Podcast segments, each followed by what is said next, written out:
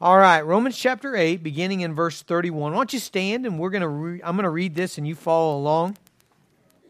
What then shall we say to these things? If God is for us, who can be against us?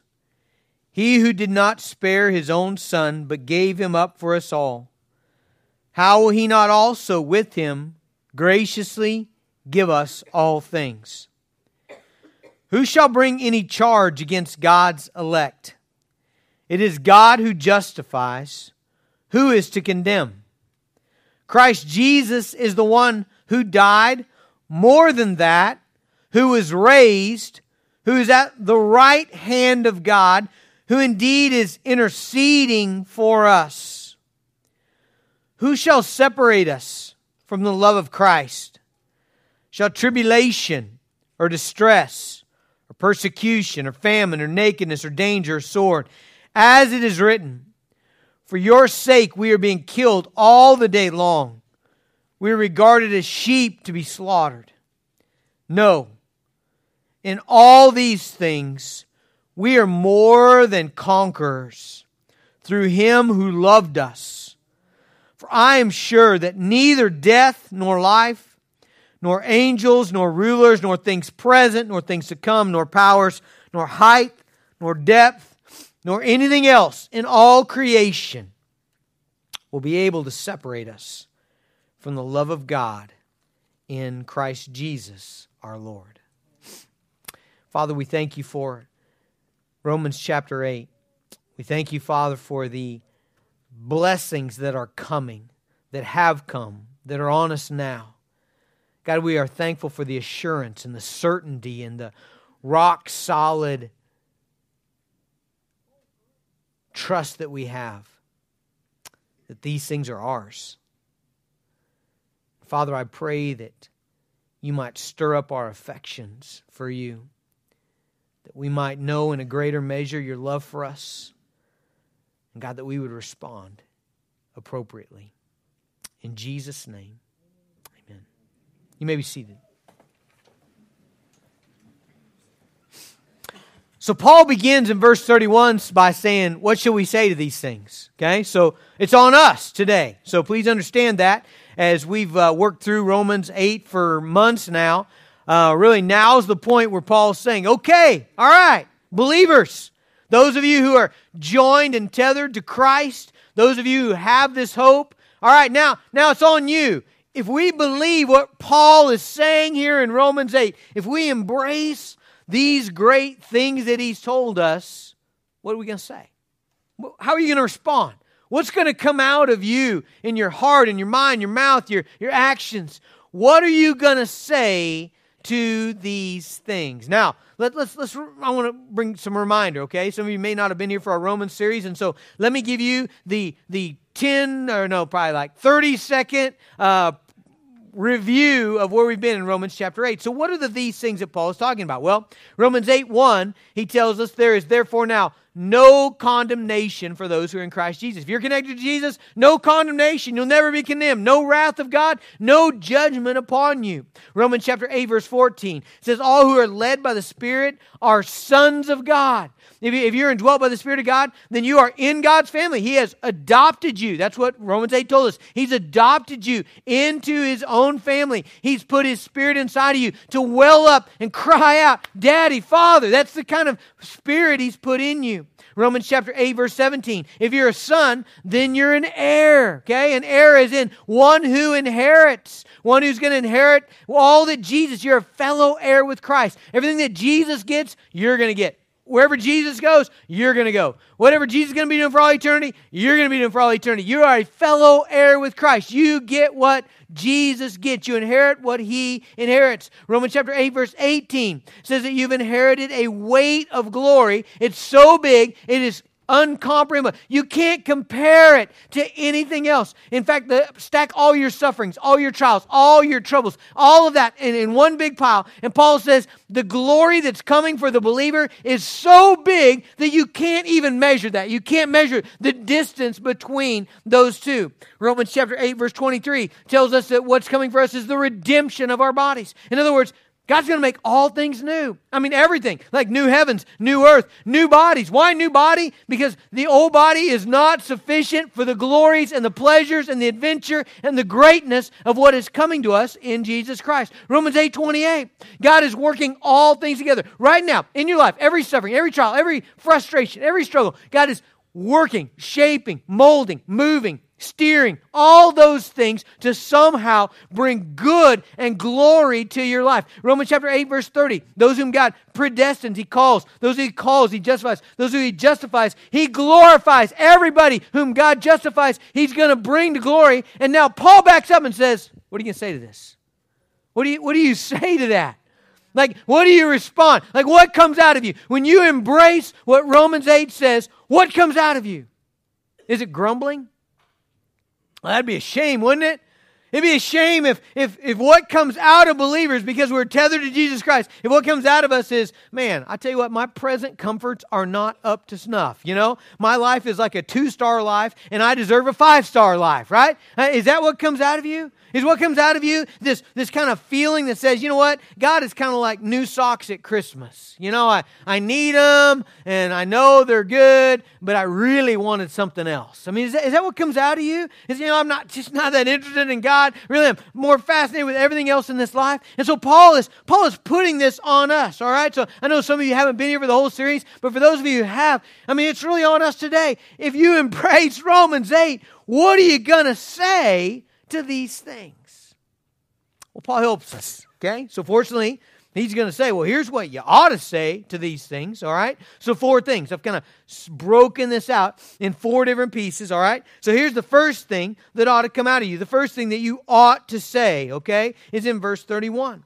And he says, if God is for us, then who can be against us? So, your first response ought to be this Man, if everything's true that Romans 8 says about me and Jesus, nobody can be against me. Nobody, nothing in this life can actually be against me. All right? Now, Paul is reasoning if God is for you, then nothing can ultimately be against you. What does it mean for God to be for you, by the way? Please don't think that, that it means that, like, God has put on a Team Jason shirt, you know, and he's like, you know, go, buddy, go, whatever you, what do you want to do, Jason? You know, oh, you want to, you want to be a concert pianist. I'm all behind you, you know. Don't, don't think that, okay? God's saying that's dumb, Jason. You got no talent, all right? I mean, that, that's what God is not like your personal cheerleader and you just pick whatever crazy life you want and God's there going, no, that's not what it means, okay? When it means God is for you, means you're on His team, all right? Literally, theologically, what it means is you're joined to Jesus, okay? You're tethered to Him if you're a believer. I'm not talking about unbelievers. If you're an unbeliever here today, man, I hope you're listening because there is some great stuff that I hope is going to win your heart over to who Christ is and what He'll be for you. But if you're a believer here today, you're joined to Jesus. You're connected. You're tethered. Your, your, your life is intertwined with His, and where He's going, you're going. What He gets, you're going to get. And so, who's going to stand in the way of that? And that's what Paul pictures here.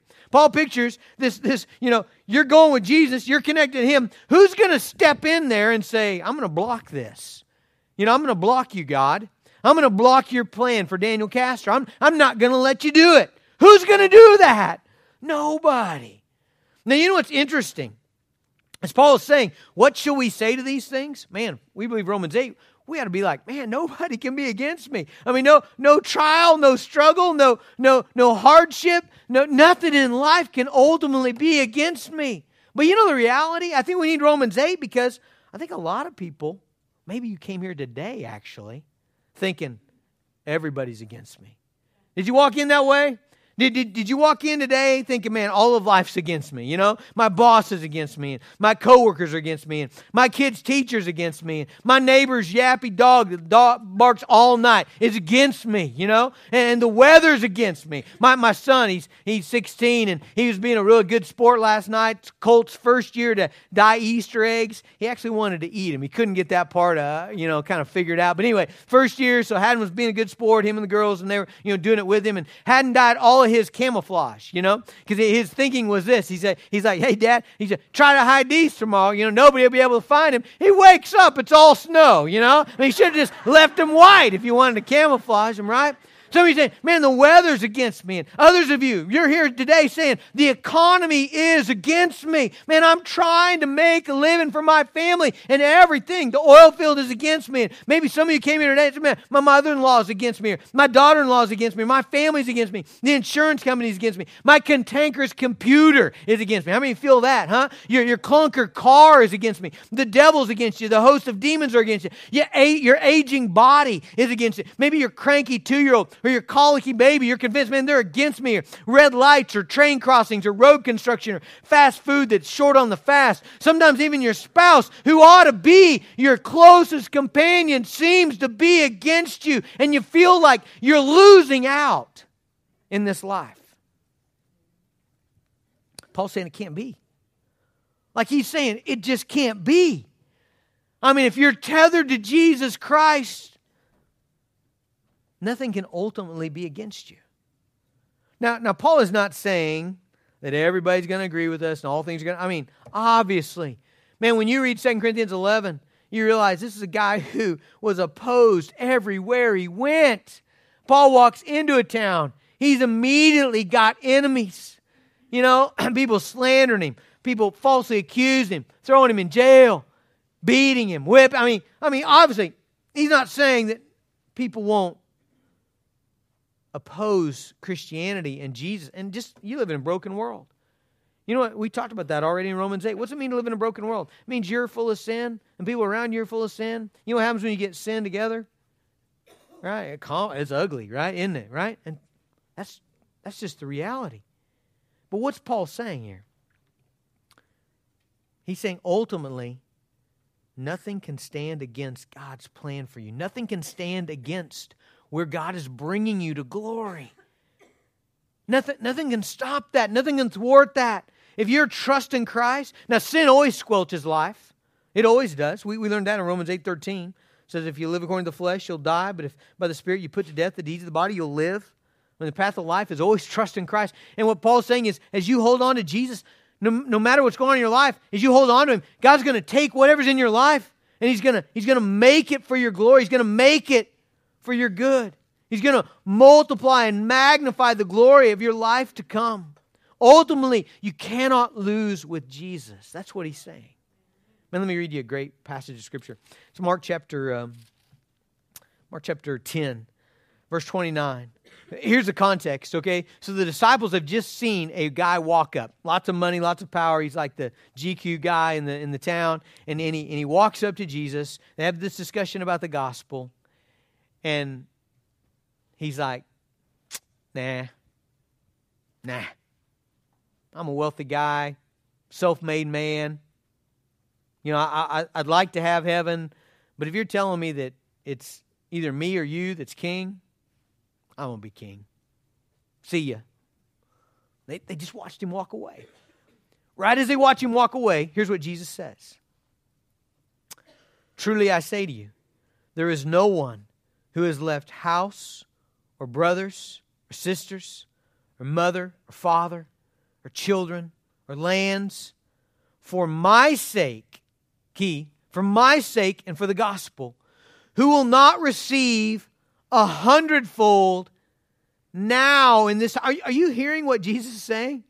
He says, Nobody who gives up anything for me that won't ultimately get a hundredfold back, okay? How's God going to do that? You know, if you if you give up one card, you get a hundred back. I, I think it's bigger than that. I think God is saying, in the way that I will satisfy your soul, in the way that I will bring you life, God is saying, I, I will multiply life in you. Whatever you thought you lost, I'm going to turn it for gain. Then he says, In this time, houses and brothers and sisters and mothers and children and lands with persecutions in the age to come, eternal life. That's what's coming for the believer, and no one can stop that. Okay, so so what should come out of us? What should come out of us? What should come out of us is, is simply this. Man, nobody, nowhere, nothing can hinder what God has for the believer. No one can stand against me. Number two, and this this is man, this is the key one to the passage. I think verse 32, I think is the best verse in, in Romans 8. I think maybe the best verse in the Bible. Says, He who did not spare his own son, but gave him up for us all, how will he not also with him graciously give us all things? All right, now I know it's a little confusing verse just to hear, but let's unpack it, okay? Basically, what Paul is saying here is he's, he's saying, I want to give you a logical equation, okay? If this happened, then this must be true. That's essentially what he's doing here. So, what is the if this happened, okay? If God didn't spare his own son, all right? If God gave up his own son, okay? What kind of doubt could you possibly have that he's not going to fulfill and finish everything that he said he would do? All right? The all things. He's not gracious going to give us all things. I love the word spare there. God, he did not spare his own son. You know, if you're if you're asking me, let's say you're you're going to die a horrible death. And the question on me is, what would I give to save you from that? Would I give you the money in my checking account? Done. Would I give you my car? Yes. Would I give you my television? Of course.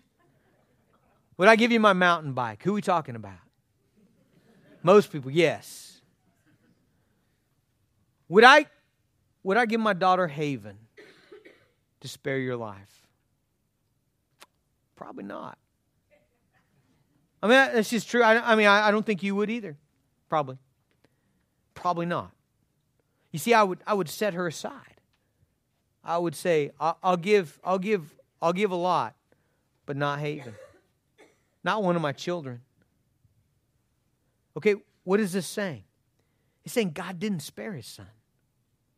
I mean, what, what, did, what did God give for your redemption? What did God give that you might be glorified? What did God give that you might have an inheritance? What did God give that, that, that you might be joined to Christ? What did God give that His Spirit might be in you? What did God give to break the hold of sin in your life? What did He give? Man, He didn't, He didn't spare His Son. Okay? The most valuable thing in the universe. God did not spare Jesus. He sent Jesus out of the heavens into human flesh to give you redemption. God came here. You know, every religion in the world, you know what they're all trying to do? They're trying to get to God, okay? That's so silly. You can't make it. You won't make it there. Christianity knows that. You know why? Because God came to us. Okay? He knew that He couldn't wait for us to get to Him. It never would happen. We can't get to Him. And so God put on human flesh and He came.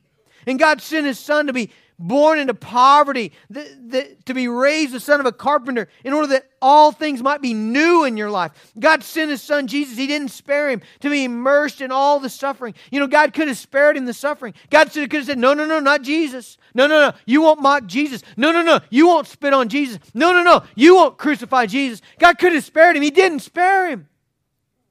He immersed him in the suffering and struggle and trouble of this world in order to give you a glorious inheritance. God didn't spare his son to be slandered or rejected or falsely accused. God didn't say what you would say about your kids. You won't talk about my kid that way. That's what you would say. God didn't do that.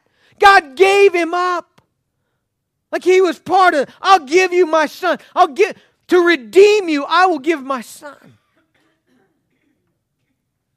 God didn't spare his son Jesus from being tortured or scourged or staked to a cross, left to suffocate and hang before the world in humiliation that you might have eternal life, abundant life. God didn't spare his son the weight of your sin. This is maybe the most amazing. God didn't say, No, no, no, no, no. You won't put that filth on Jesus.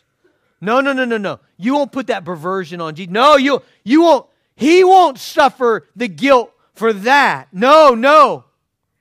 God didn't spare him.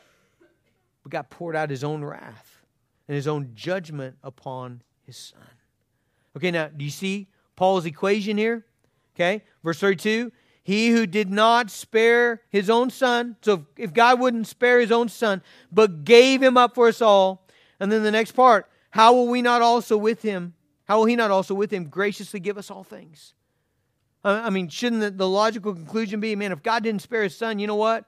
I'm sure He's going to give us glory. I'm sure He's going to give us forgiveness. I'm sure He's going to give us heaven. I'm sure He's going to give us, He's going to work all things together for our good. I'm sure He's going to put His Spirit in us. I'm sure we're going to be sons. I'm sure we're going to be adopted. I'm sure all those things are absolutely true because if God did not spare His Son, then He surely, He surely, I'm confident, I'm rock solid sure, He will do the rest.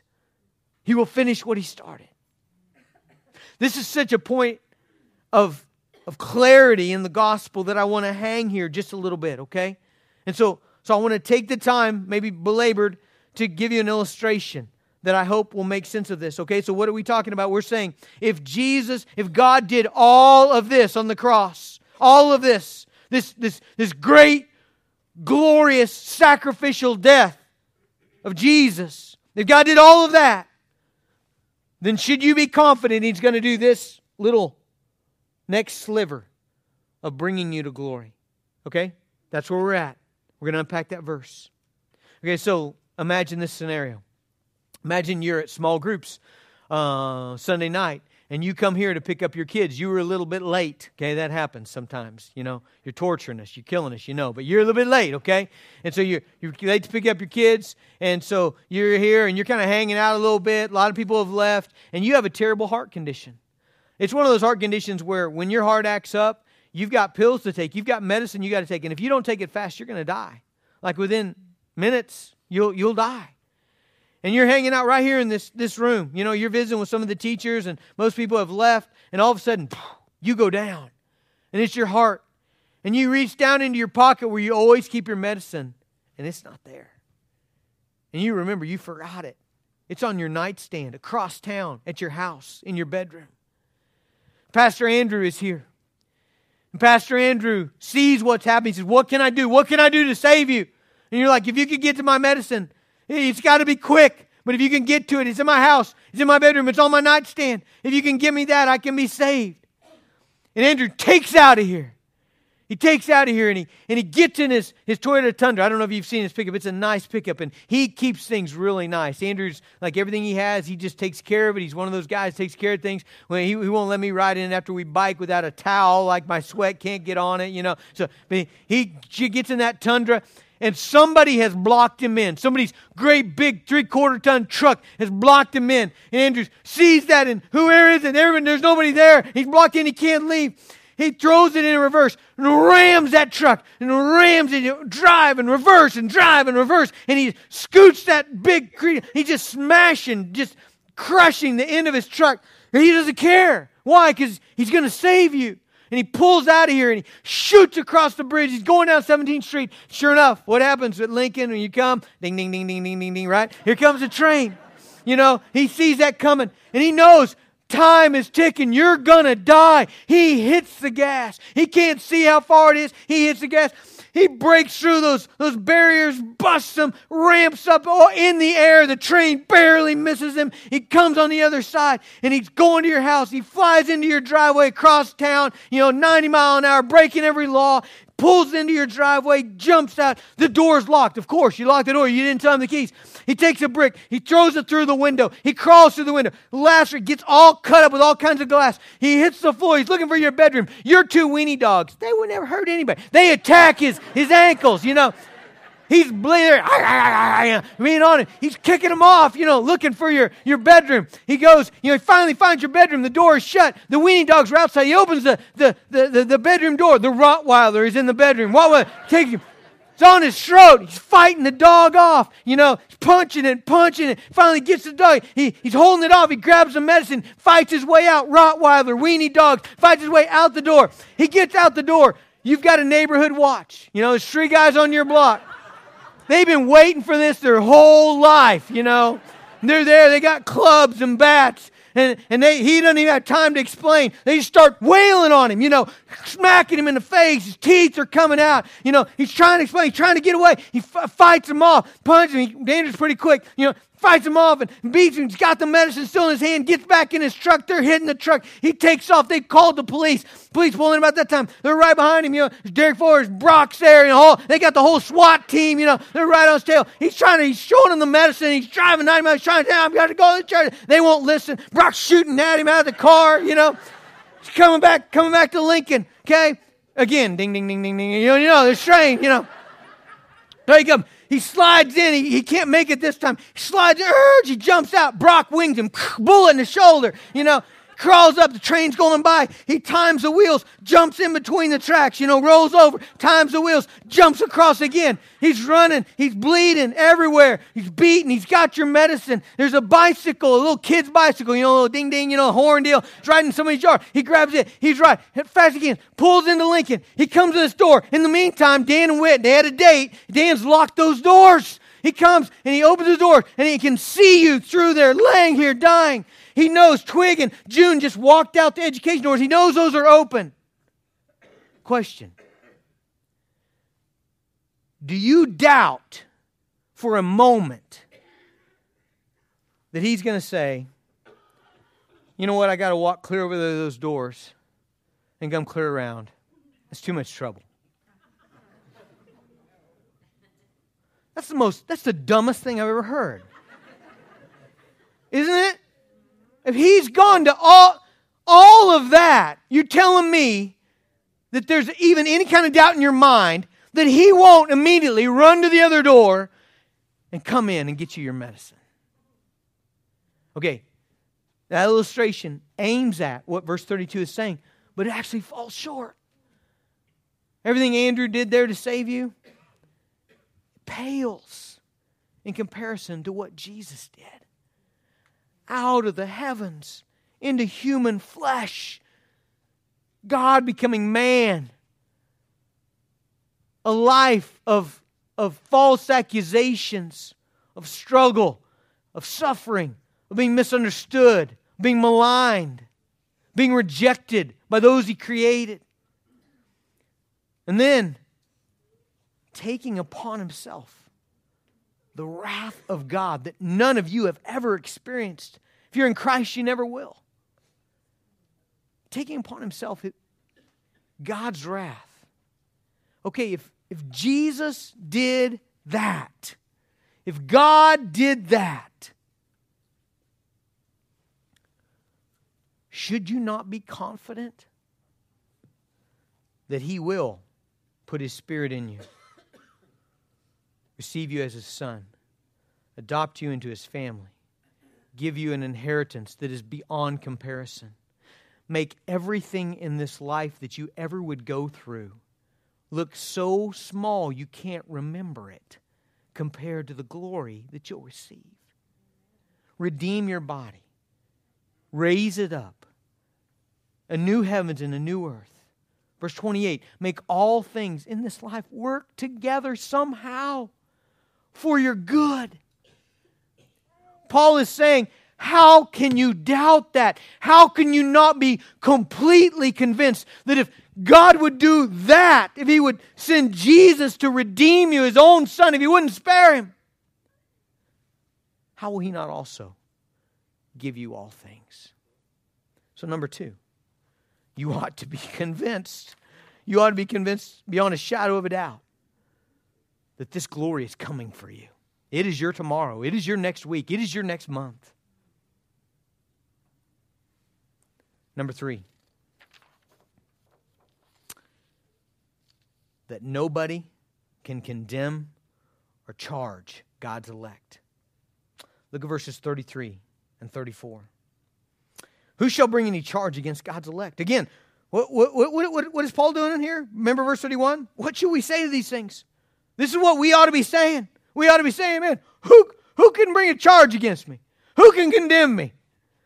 Who, where he's going with this is, who can say I'm not good enough? Who can say the sins of my past are going to weigh me down to all eternity? Who, who can say that? The devil may accuse, other people may say that. But, but here's what he says Who can condemn? Why, verse 34? Christ Jesus is the one who died. Who died. All right, now, now could, could it ever be said that his death was not enough? Could that ever be said? Could it ever be said that Jesus just didn't get quite get it done? No. We ought never live that way. Friends, we ought never live thinking the death of Jesus was not enough to fully satisfy the wrath of God on my behalf so that no one can ever condemn me. No one can ever bring a charge against me because I'm in Christ and He's in me. But notice what Paul says here, verse 34. He says, more than that. Those are, those are three great words. Verse 34. Who's it condemned? Christ Jesus is the one who died. And then he says, more than that, who was raised? Why is being raised, why is that the more than that? You know why that's the more than that? Because Jesus' resurrection is based, it's several things, but it's basically this. It is God saying, I am satisfied. I am satisfied.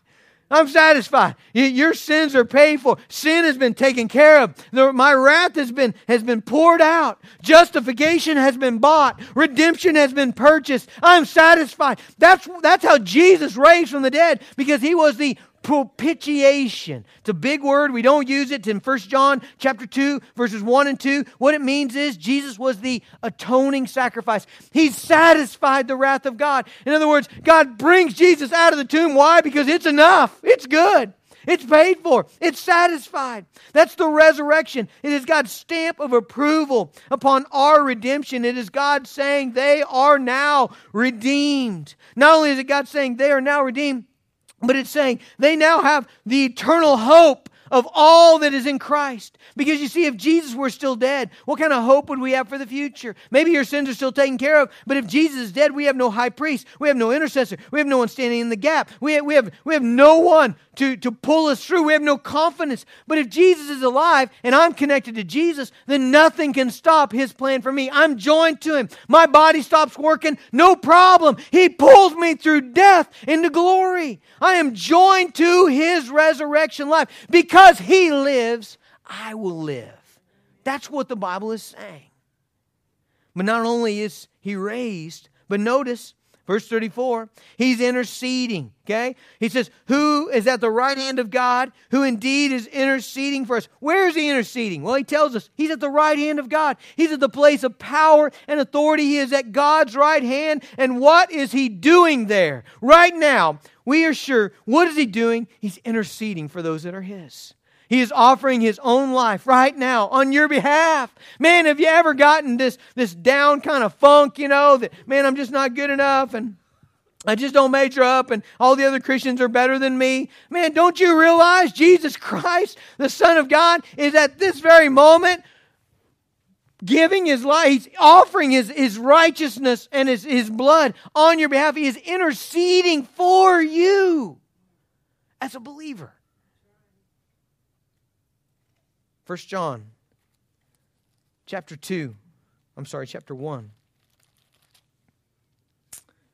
My little children, chapter 2, verse 1. My little children, I'm writing these things to you so that you may not sin. But if anyone sins, we have an advocate with the Father Jesus Christ the righteous. He is the propitiation for our sins. Hebrews 7:25. Consequently, he's able to save to the uttermost those who draw near to God through him, since he always lives to make intercession for them. He's interceding for you.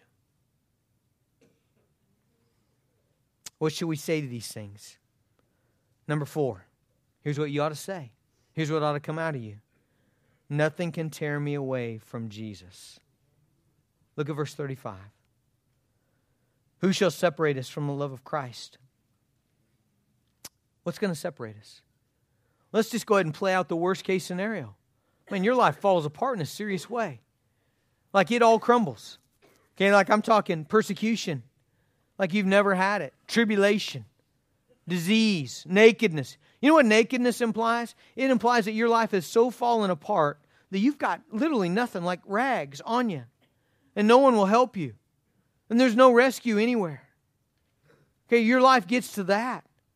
Peril, sword. Okay, do you, do you see all those things he's playing out there? Okay, he's saying, what, what if life gets that bad? And by the way, this is not made up. 2 Corinthians 11, 23 through 27, Paul goes through all those things tribulation, distress, persecution, famine, nakedness, peril, sword. What about then? Look at verse 37. No. Will those be able to separate me from the love of Christ? Paul says, No. In all these things, we are more than conquerors. Now, what does it mean to be more than a conqueror? Okay? A conqueror is you win. Okay? More than a conqueror is you like obliterate the competition, okay? So there's a hurdle, okay? A conqueror makes it over the hurdle, right? Like he, he, he may just even skim it, you know, he may knock it with his, his toe as he goes over and it rocks, okay? But he's a conqueror. He made it over, okay? More than a conqueror is a guy who jumps the hurdle and he makes it by 18 feet. And while he's up there, he does three little pirouette spins and a couple somersaults and some, you know, Supermans or whatever. You know, he, he like more than conquers, okay? And so what Paul is saying here is that tribulation, distress, persecution, famine, nakedness, danger, sword, peril, all those things, okay? For those who are in Christ, God is going to take those things and he's going to use them to bring victory, more than victory. Did he do it in Paul's life? He did. Absolutely.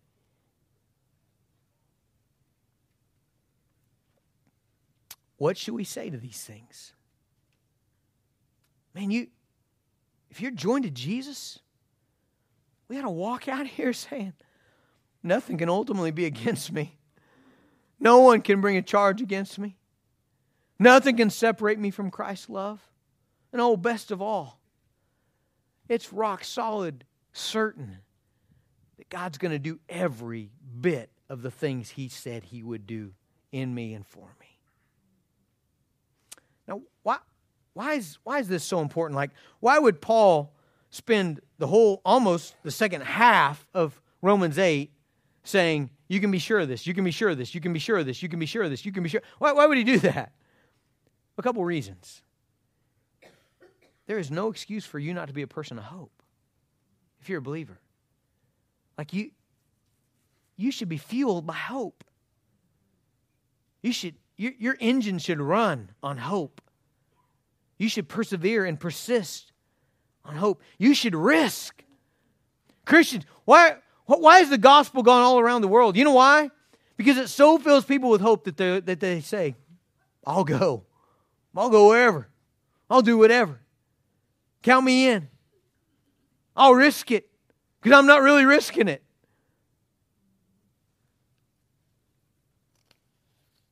It ought, it ought to fill you with such hope that the gumball trinkets of this world won't have any hold on you. You know what I mean by that? Like the world's always offering you a substitute Jesus, you know? Hey, here, look at this. Give your life to this. The guy that's filled with hope, the gal that's filled with hope, no thanks, you know? Why would I want that when I got this?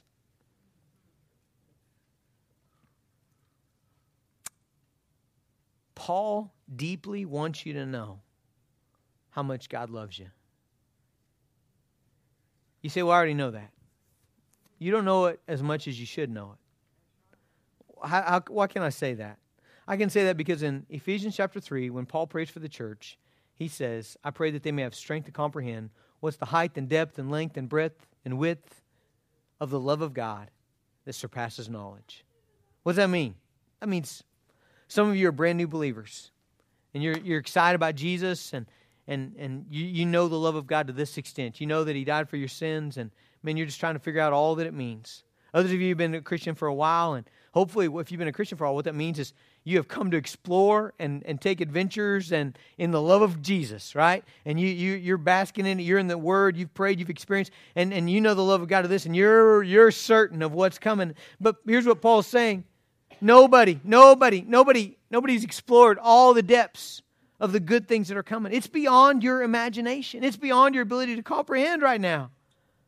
The good things that are coming. Okay, and so Paul wants you to know. He wants you to strive to understand how much God loves you. Because I'm telling you, that's what drives you. Man, what would God do? What could God do with a people who are completely convinced of his love for them and that he was for them.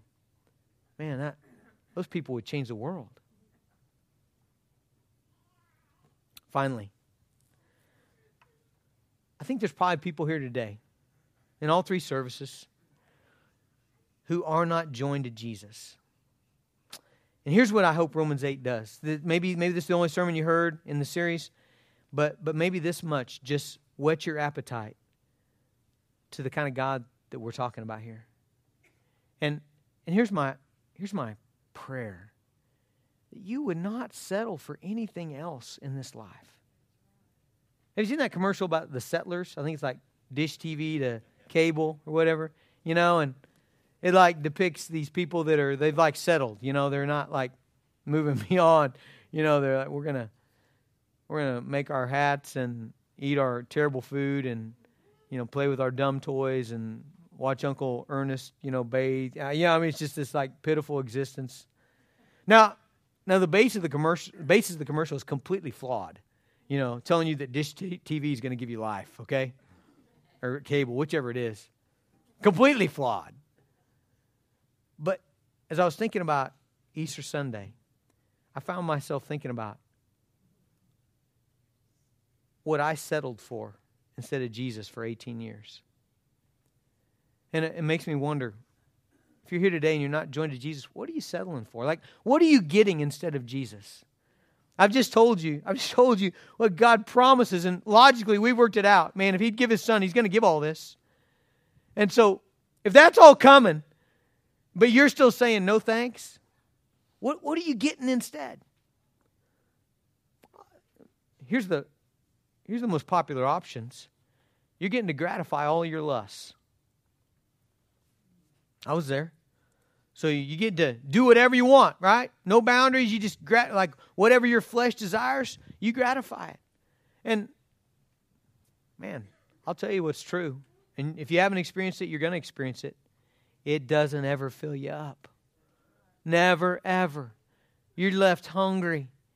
You're, you're, left wanting more, having to get more, trying to get more, striving, being selfish, trying to take and take and take more and more and more to gratify your selfish desires. And in the midst of that, here's what happens you wreak chaos on everybody around you. That's what you're getting. That's what you're settling for instead of Jesus. Or maybe others of you, what you're settling for is being the self made guy, you know? Being the I, am it. A lot of people will, will go to hell exalting themselves. Like, like, like what they settle for is what are you getting instead of Jesus? Well, I'm getting a life of posing and flexing and posturing myself and drawing attention to me, taking selfies, you know? That's what I get. That's what I get. Money. Jesus said that'd be a case. There'd be people that would would say no thank man, we just read about one in Mark 10. Here's a guy that said no thanks to Jesus and all of this. And what's he settle for? Oh, he gets to have some new things. And and the older he gets, he's got to buy more and more. More new bricks, more shiny things, hoping to impress as everything in his life gradually dies a slow death, fading, losing its ability to satisfy his soul. Here's what I'm urging you. Thanks for being patient. I'm just urging you don't settle. Man, there's a God who loves you to this extent and has proved it in this way and has promised these things. And we can logically discern will never let us down, and it's all coming.